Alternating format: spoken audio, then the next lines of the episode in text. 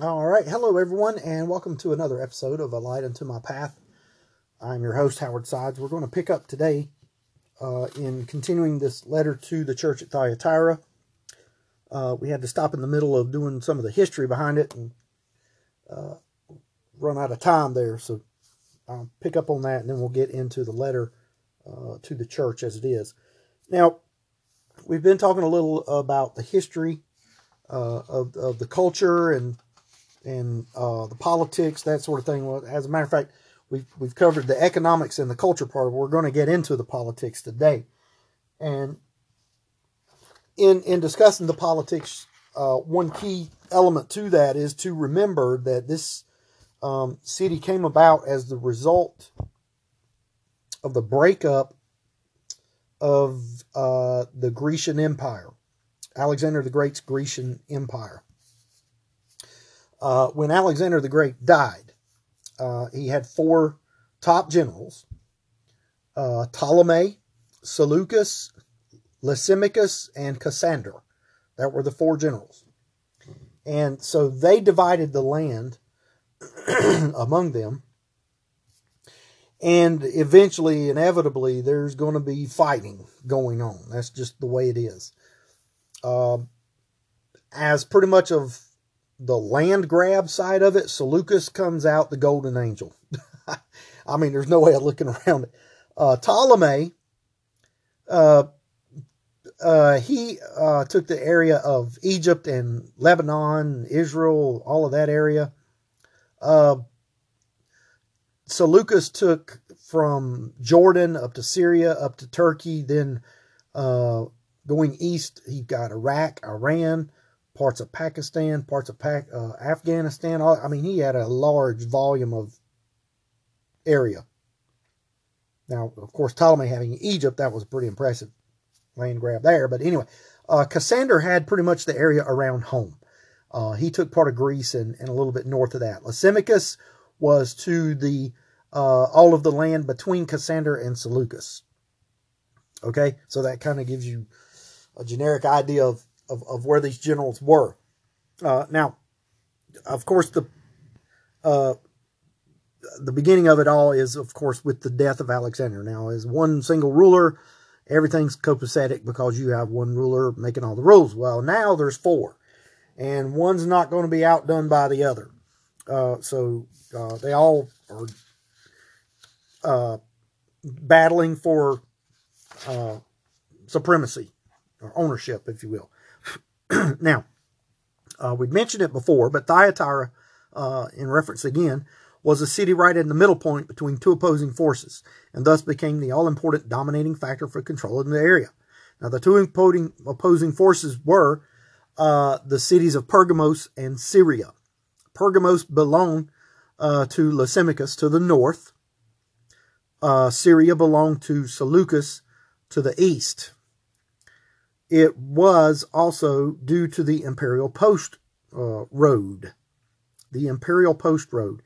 Emperor Augustine created the Imperial Post Road, which was a stretch of road all the way from Rome that went up through Troas, Pergamum, Thyatira, Sardis, Philadelphia, and on to points in the east. So it was basically a military highway. Uh, just like in Germany when, when you hear about the Autobahn. Uh, they didn't create that thing just so cars could run one hundred fifty miles an hour out there wide open. It was actually created, I believe, during World War Two. Pretty sure. Uh, but anyway, it was created by Hitler for uh, quick removal of military forces. So uh, it wasn't built just to be a highway. It was built for military purposes. And that, that's what this Imperial Post Road was. Now, this was a Roman state-run courier. Uh, and, and it served as a uh, transportation, again, for military of the Roman Empire. Now, control of this road by way of Thyatira would control the entire region. Remember, I told you that uh, uh, in the last uh, lesson that Thyatira was in this valley. There was no way of going around it. I, I mean, there was a way, but you were talking about a serious loss of time in doing so. So Thyatira was incredibly important to control who went through.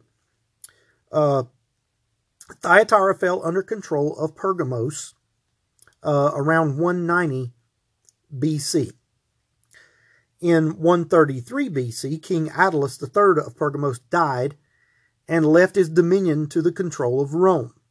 Rome was slow to take control. Uh, and this fellow named Aristonicus, who claimed to be the illegitimate son of the earlier Pergamene king Eumenes the second, filled the power vacuum and took the name Eumenes the third. So if nobody's going to take it, I'll take it, basically is what happened. uh, this rebellious move against Rome, uh, and that's what it actually was. Rome moved slow because they didn't really think it was that insignificant until somebody stood up and said, well, if you don't want it, I'll take it. Well, then, then it became an important issue. So it was a rebellious move. And it caught Thyatira right in the middle. And, and they basically faced invasion after invasion after invasion due to that uh, system of war. Now, this natural position of weakness actually forced the kingdom that it guarded to continually fortify and maintain the military strength of Thy Thyatira. And we've mentioned this over and over again. Uh, and, and that's just the way it was. It was the guard uh, to uh, the uh, um, the powerful city as it was. And so they had to basically take care of it. And if you're the invading army, you had to go by all roads lead to Thyatira and go through Thyatira. So Uh, every military conquest had to go through Thyatira. So then they would try and beat it. If they were beat back, well, obviously they'd pound the city. So then the host city that it protected would have to go and help them rebuild it. And then once they rebuilt it, it was okay until it got attacked again. So you kind of see what it was. It was a funnel thing. Um, now, uh, as far as religion goes, prophetically, the Thyatira Church represents the papal or Roman Catholic era. Uh, this is the period of time referred to usually as the Middle Ages. Uh, the single act that begins this era was in five thirty-eight A D when Emperor Justinian declared the Bishop of Rome, uh, who was a pope, uh, as a sovereign power after killing off the three powers that opposed him. The official title given was head of all the churches and the corrector of heretics. Head of all the churches and the corrector of heretics. That opened the door for the Catholic Church to persecute any and all that interpreted doctrine differently from them. And they used torture and death mainly.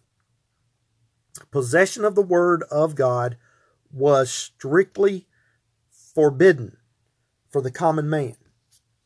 If that don't throw up red flags, I just don't know what will. I mean, when you hide God's word from common man, what are what is the message you're sending? And, and I'll tell you what the message is that they're sending. They were basically telling common man that, hey, you can't understand the things of God. Uh, we're the only ones who can tell you what God's trying to tell you. If God all through the Old Testament had to go and find all these people in the wilderness and speak to them one-on-one, don't you think he'd be able to talk to these people today? I think so. I think he could find a way. So he does not need a funnel to tell people what he's trying to say. Um, that's just not the way it is. Now, the significance of their coinage, and we talked about their coinage uh, in, in the last episode, but we're going to talk about the significance of it now. And everybody likes to make coinage that uh, shows some kind of uh, symbology, I guess is the best way to put it. Now, the religion of an ancient city always represents the city's character, okay? Now, while Thyatira's history is not well documented, her coins do actually reveal much about the city. Most of their coins portray their chief god, Tyrimnos. Now remember, some say that the name Thyatira came from the Lydian uh, uh, name Tyrimnos, which was a Lydian god. Uh, he was believed to be the son of Zeus and was often called son of God. As the son of Zeus, he would be the equal in Greek mythology to Apollo, who was the Greek mythology sun god. He was represented by rays of light and had brass feet. Okay? In verse eighteen, here, unto the angel of the church of Thyatira write, these things hath the Son of God, who hath his eyes like unto a flame of fire, and his feet are like fine brass. That is not put in there by mistake. And there can be no mistake that Jesus is outright uh, targeting this worship of this God. He's basically saying, you have a simple choice to make. You either follow that Son of God, or you follow this Son of God. But you're not going to follow both. It's just not how it's going to work. And, and, and how the coinage comes in. Now, the function. Their function. First of all, uh, there is a coin I'm looking at here which depicts Tyrimnos uh, uh, uh, uh, uh, riding on horseback. Uh, this was a military colony, as you know. And so this god riding on horseback was a picture of strength. Uh, he is also shown carrying a battle axe, uh, which is symbolic of a conqueror. Um, so basically, to show this coin in other cities was to represent their military might in the area. and and it kind of strikes me as funny because you remember uh, Thyatira's, I don't know about the military might, but uh, they were that funnel. Remember, everything goes through Thyatira's. I don't know about their power. I'd, I'd be kind of, hey, just leave us alone and let us do our own thing. um, their friendship and favor. Uh, now, there's another coin here that I'm looking at that betic, uh, betics, it depicts uh, two individuals shaking a hand um, and, and some other things going on. We'll, we'll talk about it. But uh, one here, it, it depicts the Roman Emperor uh, Elagabalus, dressed as a Roman general, shown with his right hand in that of uh, the god Tyrimnos, of course, who is also depicted with that um, battle axe. Okay, so he's shaking hands, which show they're in agreement. And above their hands, there is a pot or an urn there. And above the urn, there are um, some Greek letters, of course, which spell out the word Pythia. A Pythia. And, and this urn, as it is, is a normal symbol of the gymnastic and other competitive sports in which the Hellenistic cities especially delighted. So it's kind of a sports thing, okay? And that word Pythia symbolizes that the Thyatiran games were modeled after the Pythian games of Greece. So they wanted to connect to their homage, uh, uh, to the original games there in Greece. And, and where these guys are shaking hands, below where they're shaking hands, Uh, there's an altar on fire, is a, a altar on fire, uh, which shows uh, is symbolic of the dual honor of emperor and god. So you got the emperor shaking hands with the god, and you've got this altar on fire underneath it, and it shows their dual dual honor there of the emperor and god. Okay, and, and so all this coinage stuff. Uh, let's see, there's some more. Uh, there's four different ones, I think, as a matter of fact. Yeah. Uh, the third one is uh, called the Thyatiran bronze smith. Thyatiran bronze smith. Now, the divine smith Hephaestus, dressed as a workman, uh, is shown on this coin seated at an anvil, uh, and uh, he's holding in his left hand a pair of forceps, and he's given the finishing blow with his hammer to a helmet for which the goddess of war Pallas Athena is holding out in her hand. Okay. So, uh, let's see. Uh, the idea behind this coin uh, was to show that uh, Tyrimnos was not the original god. He did not originate with the conquerors of the city. Rather, the city was a home of this god before it was founded or populated by Seleucus. I guess what the, you know, what they're saying is Tyrimnos was the original god, but but when these other conquerors come in, uh, such as the Greeks, uh, they would, you know, bring their gods and all that sort of. So uh, the fusion is represented by several factors here, where all these things are melded together. The, of course, the newcomers brought their own gods. The Successful battles fought under these specific gods would gain powers and, and followers. So whoever, uh, you know, let's fight this battle for this god, you know, and if they won, uh, it was popular. If not, he was not popular. Uh, but the full name of, of the god depicted on this coin here was uh, Helios, Tyrimnos, Pythios, Apollo.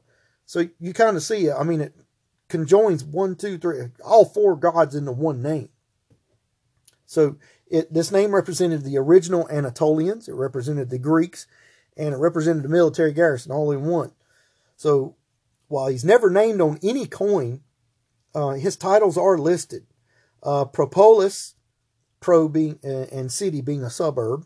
Uh, he had his temple in the front of the city, thus expanding and protecting the city. Uh, Propator, which was an ancestor. As the divine ancestor, he was the father of both the city as well as all inhabitants. Uh, and then the name uh, Helios or Apollos, which is the Greek god of sun. So he was all-knowing and all-hearing. So all these coins um, had many meanings behind them. And it, it was, sometimes it was subvertive. Sometimes it was uh, a, a great honorable thing, you know, that they brought out. But um, that was the coinage that they used. Okay, so th that that's kind of the history behind what's going on. All right, so, so now we'll get into the actual message uh, to this church and, and what Christ is talking about here in this letter. All right, in, in this message itself uh, to the church, it, it's divided into um, three sections here. I, I had to break it out and find it because it was so long. All right, the message to the city is in three parts. The first part uh, is verses eighteen and nineteen, and that is what the Lord detected about this church. What the Lord detected about this church. Uh, the second one is verses twenty through twenty-three. This is what the Lord detested about this church. What the Lord detested about this church. And then the third group, or third section as it is, verse twenty-four through twenty-nine, uh, what the Lord determined about this church. What the Lord determined about this church. And under the uh, first uh, section here, what the Lord de uh, detected about his church, uh, he is going to cover uh, two things. First one is what he emphasized about his person, verse eighteen. What he emphasized about his person, in verse eighteen. And then in verse nineteen, what he emphasized about his people. So we'll talk about that. So what he emphasized, first of all, in his person. Uh, that first statement he makes, these things saith the Son of God. Now, the first time the name of the speaker is referred to. Uh, none of the other letters did that. Okay, all other entities only mentioned uh, as an attribute of him. Uh, but this, it's directly saying, hey, this is what the Son of God says. Not even doubting where the letter comes from. Uh, this is actually the longest letter written Uh, to the most insignificant church. The verbiage shows the severity of the subject. Again, uh, some of these letters were only a few uh, verses long, but this, this is a long one. And in my personal opinion here, we, we see uh, right off in verse twenty-two, um, where he's like putting the hammer down, but then right at the end he said, except they repent of their deeds. Um, And, and, and things of that nature. It's like this was the greatest period of, of grace. It's like God gave them more of an opportunity than some of these others that he did. And, and of course, I know the, the, our current church age, uh, we're being shown far more grace than, than I think is dealt out in any of the others. It just seems like, again, this is the first letter of, of, of of any substance that, that's a negative, uh, a danger going on in this church. And it seems like, I mean, you know, you see what I'm saying? It's the longest letter to the most insignificant church. Uh, you know, the, the church was, it was a lax church. Yeah. I gave you the titles of all of these uh, churches, I think at one time. Uh, Ephesus was uh, a love-lost church or a backslidden church. Um, Smyrna was the lambasted church or persecuted church. Uh, Pergamos was uh, the licentious church. uh, and Thyatira was a lax church. The next one, Sardis, if you want to go ahead and get them all, so you, I make sure I give them all to you. Uh, Sardis was a lethargic church. Uh, Philadelphia was a loving church, a loving church. And then you get to Laodicea, and it was known as a lukewarm church. Lukewarm church. So this was the lax church. All right. Now, the following two descriptions are how the Thyatirans portrayed their god, Tyrimnos. And we mentioned that. And it says, who hath his eyes like unto a flame of fire. Now, flaming eyes are symbolic of two things. One, the degree of anger against the sin going on here. Angry eyes. And I'm thinking of, uh, what is it, Toy Story with Mister Potato Head? When his wife tells him, he said, put on your angry eyes. I, it, I mean, that's the funny part of it. But th this is a very serious thing. Uh, but, you know, when I hear that about the angry eyes, that's what I think of. But anyway, uh, yeah, he, he is very angry with what's going on here. And if you go back through the whole Old Testament, um, th there are significant things that stand out. You know, uh, one thing that God really has an issue with is an unthankful person. If you whine and complain all the time, uh, God has an issue with that. But the thing I think that makes him more jealous is when you worship someone other than him. God says of himself, I am a jealous God. So here they are uh, introducing all these other gods in there, and, and God is angry because he's a jealous God. Uh, the second thing it's uh, symbolic of is the awful penetrating power which seen, uh, which sees through every disguise right into man's innermost heart. And, and many times the, the things that we do, we think God doesn't see, uh, but he's letting them right up front with those flaming eyes. He, he is all-seeing and all-knowing. He knows what's going on. Uh, and then that other statement there about the feet uh, are like fine brass. Brass is symbolic of divine righteousness in judgment. Divine righteousness in judgment. And that is telling us right up front that this judgment, as well as all judgment, always begins in the house of God. Judgment begins in the house of God. Uh, now, the second thing, what he emphasized about his people. And there are uh, three parts to that. The subject of works, the sharpening of works, and the searching for worship. So there's the subject of works, the sharpening of works, and then the searching for worship. All right, so the subject of works. He says in that verse right at the beginning there, uh, I know thy works, and charity, and service, and faith, and thy patience. Um,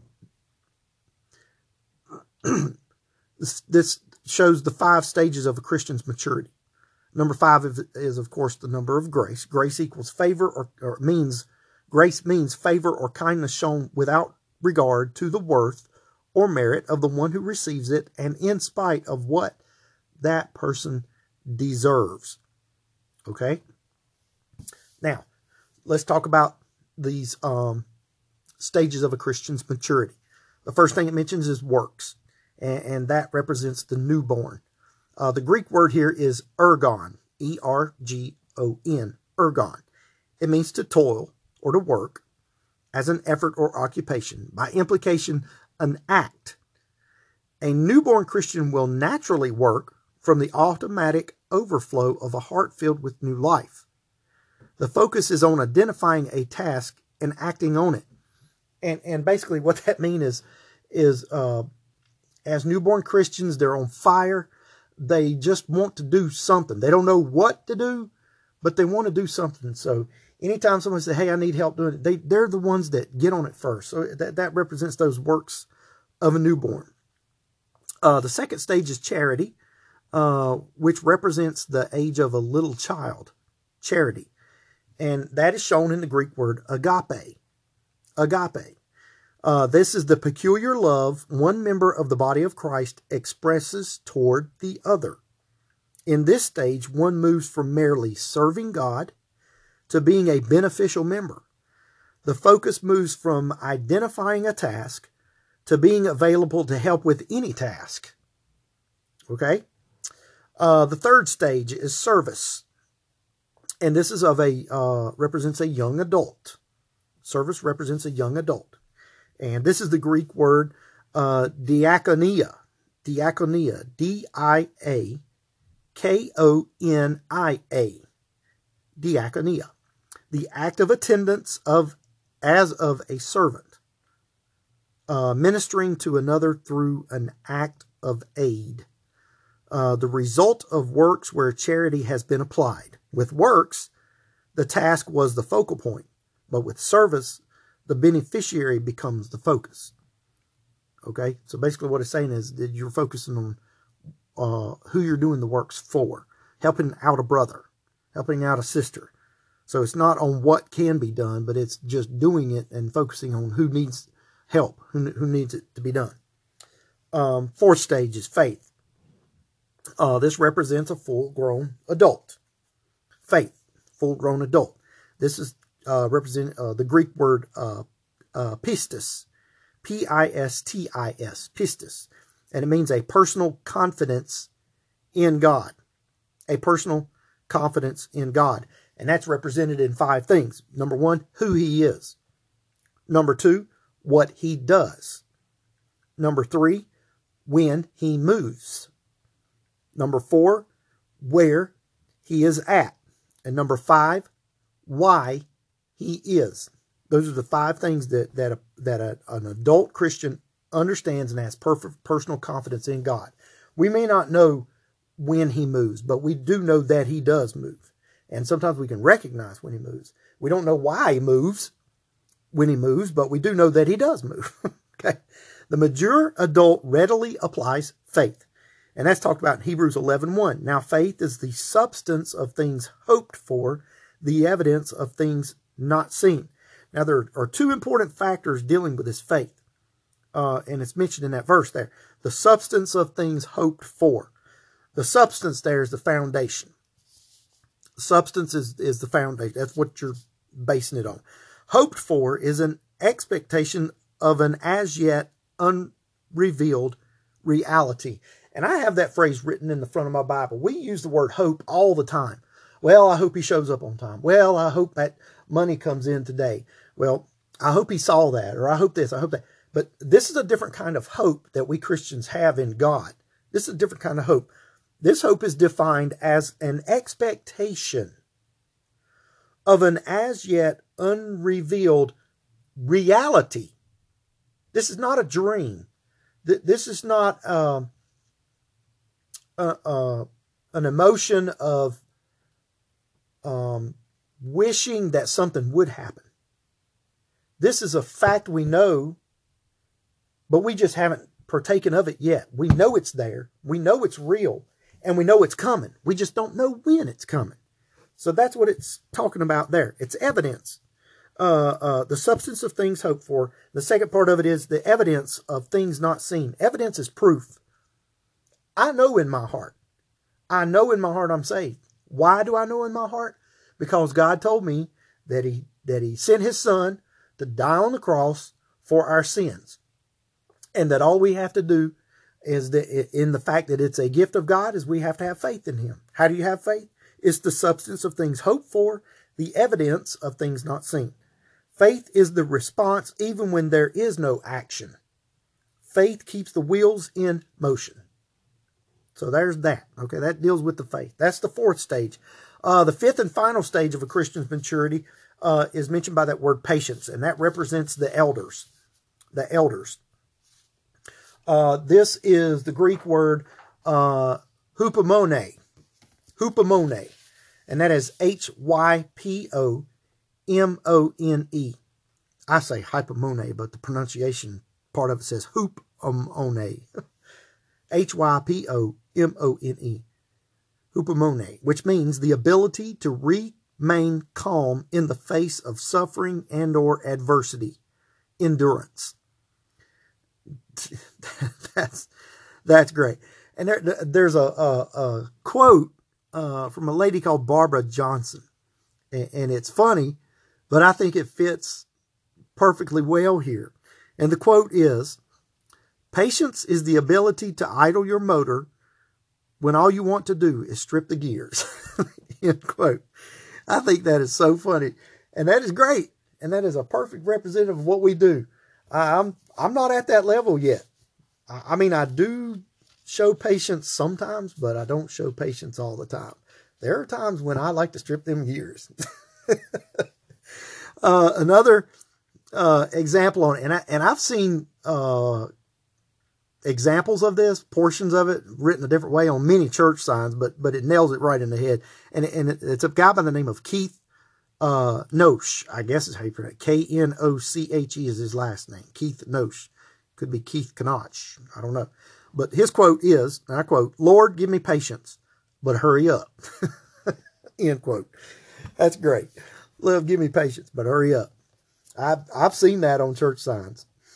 Um, our finest example in the Bible is in Hebrews twelve, one through three, when it talks about this. It says, "Wherefore, seeing we also are compassed about with so great a cloud of witness, let us lay aside every weight, and the sin which doth so easily beset us, and let us run with patience the race that is set before us, looking unto Jesus, the author and finisher of our faith, who for the joy that was set before him endured the cross, despising the shame, and is sat down at the right hand of the throne of God. For consider him that endured such contradiction of sinners against himself, lest ye be wearied and faint in your minds." So what that's telling us there is patience is the realization that God never hurries, but neither is he ever late. Patience is the realization that God never hurries, but neither is he ever late. And isn't that the challenge? We always panic thinking, God, you have waited too long, or God, you didn't show up. And God is saying, hey, I'm on the way. I'm on schedule. It's not time for me to be there yet. Okay? So, that is talking about the subject of works. Now, the second part of that is the sharpening of works. The sharpening of works. And in, in that, we see that uh, in that phrase he uses there, thy works, and the last to be more than the first. Thy works and the last to be more than the first. Works are mentioned again. Is this a different kind of, of works? You, you know, verse nineteen says, I know thy works. Charity, service, faith, and thy patience. Then he says, and thy works. So he mentions it twice. So is this a different kind? No. It is just that the quantity and the quality have been increased so that these works are better than those done at the first. Remember, that first works represented the babe, the newborn Christians. So this is better. Uh, and James Knox has a quote on that, uh, which fits. And I'll read it. I'll quote it. It says, I quote, "Working for the Lord is good. Working like the Lord is far better." And that you gain that by growth. Working for the Lord is good, but working like the Lord is far better. Uh, note that these latter works issued in the Reformation period. And again, remember the period of time here is from the five hundred to fifteen hundred A D period. Uh, it is the age when the Roman Catholics took uh, a surge, I guess I would say. Uh, the Roman Catholic religion took off. But then in that time also there was the Reformation period. Uh, people... Uh, the the King James Bible uh, was not quite out yet, but there were guys like Erasmus and some of the other guys who were translating the Bible in languages people could read. And when people were getting their hands on the Word of God and understanding what it said, they were fighting against the Roman Catholic Church. I mean, there's no other way of putting it. That's exactly what they were doing. They were fighting because they knew they were being lied to. That's what it come down to. They knew they were being lied to. And the things that that Roman Catholic Church was telling them uh, come from God. They knew from reading it straight out of the Bible that there was no such thing as what they were telling them. All right, now, the third thing is the searching for worship. The searching for worship. Now, uh, what's going on here is that there should be a warning not to misinterpret the focus on works too much. Uh, and, and many people have done that. Uh, we get so focused on the work itself that we forget what we're working for. And, and he's basically telling them there, hey, the, the works are important. The works are necessary. The works are good. But keep in mind what the works are for. It's it's not about, you know, look at all the programs our church does. Look look at all the program. Uh, look at all the success rate we've had. Um, it's not about that. It, it how many people are being saved, or, or how many people are, are staying in the church? Uh, it's not just so much about being saved. People can write their name down and say they're being saved all the time, uh, but it, it takes time. Uh, to realize whether or not it's sunk in or not, whether it was real. It's not just a profession. It's an inward work, not an outward work. It's not an expression. So there's a danger, again, in putting too much focus on works. Um, remember that in Matthew eleven twenty-eight, the Lord said, come, before he told them to go. Again, in Matthew twenty-eight nineteen, he told them to come, then he told them to go. And a classic example of that is in Luke chapter ten. If you'll flip over there, I'm going to read that. I kind of jumped ahead. That may have been why I got scatterbrained a little bit, but I was flipping the pages while I was trying to concentrate on my notes here. Luke chapter ten, all the way at the end of the chapter. It's forty-two verses, so we're going right to the end. And it's talking here, um, if you have a Schofield Bible, I have a Schofield Bible. Not, not that I'm a champion fan of his, but it's one of the better ones, okay? I'm not going to even say it's the best. I'll, I'll say it's a better one. There's many, but it's a King James Bible, okay? Original, uh, well, it's not a sixteen eleven version, but it, it's, uh, anyway. Okay, but the title here, over the it says Martha and Mary in contrast, and, and that's what it's talking about. Or, again, remember, the focus is not on the works, but what the works are for, it, meaning for Christ, okay? Verse thirty-eight, Luke chapter ten, verse thirty-eight. Now it came to pass, as they went, that he, being Jesus, entered into a certain village. And a certain woman named Martha received him into her house.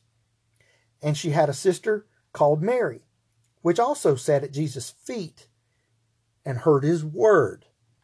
But Martha was cumbered about much serving, and came to him and said, Lord, dost thou not care that my sister hath left me to serve alone? Bid her therefore that she help me. And Jesus answered and said unto her, Martha, Martha, thou art careful and troubled about many things, but one thing is needful. And Mary hath chosen the good part, which shall not be taken away from her. And that's the Christian problem today. One thing's needful. We, we're so wrapped up in all this other stuff, we forget the one most important thing, and that is the good part. It's him. Don't forget him. Okay? Uh... The worker Martha, what we see here, uh, it pictured is this worker Martha versus the worshiper Mary. Martha invited Jesus over, then focused on an elaborate meal and was all busy about, while Mary sat at his feet and was listening to him. So it does pose an interesting question. Now, obviously, we've seen Jesus' response to it, but it's an interesting question here. Was Martha wrong? Yes and no is the correct answer. uh, work that is done for Jesus is a good thing, remember? But there must be a balance of both the work and the worship. The work and the worship. And I've seen an example of that in our, our, our very own church where um, uh, we have a, a children's church. And I don't know if it originally started that way, but but there was the time when it was always the same people back there teaching the children's church. And our pastor come to him and said, look, uh, you need to rotate that because y'all don't always need to be back here doing all the work. You need to be out in the congregation every now and then and worshiping. So th there, there it is. You can't always be doing the work. There has to be worship involved. Now, notice the three phrases in verse forty uh, of what Martha is saying. There's, there's three phrases. And it represents three emotions, basically. Uh, anxiety, abandonment, and advice. Anxiety, abandonment, and advice. The only reason I bring this up is I believe this is important. Now notice, she said, Lord, Lord, dost thou not care? She is, I'm, the anxiety, you can see it. She's tired. And she's been doing all this work, and, and she's looking, and Mary's sitting at her feet, and she says, hey, Lord, do you not care? She's blaming Jesus. She's blaming Jesus. First Peter chapter five, verses five through nine. Likewise, you younger, submit yourselves unto the elder. Yea, all of you be subject one to another, and be clothed with humility. For God resisteth the proud, and giveth grace to the humble. Humble yourselves, therefore, under the mighty hand of God, that he may exalt you in due time, casting all your care upon him, for he careth for you.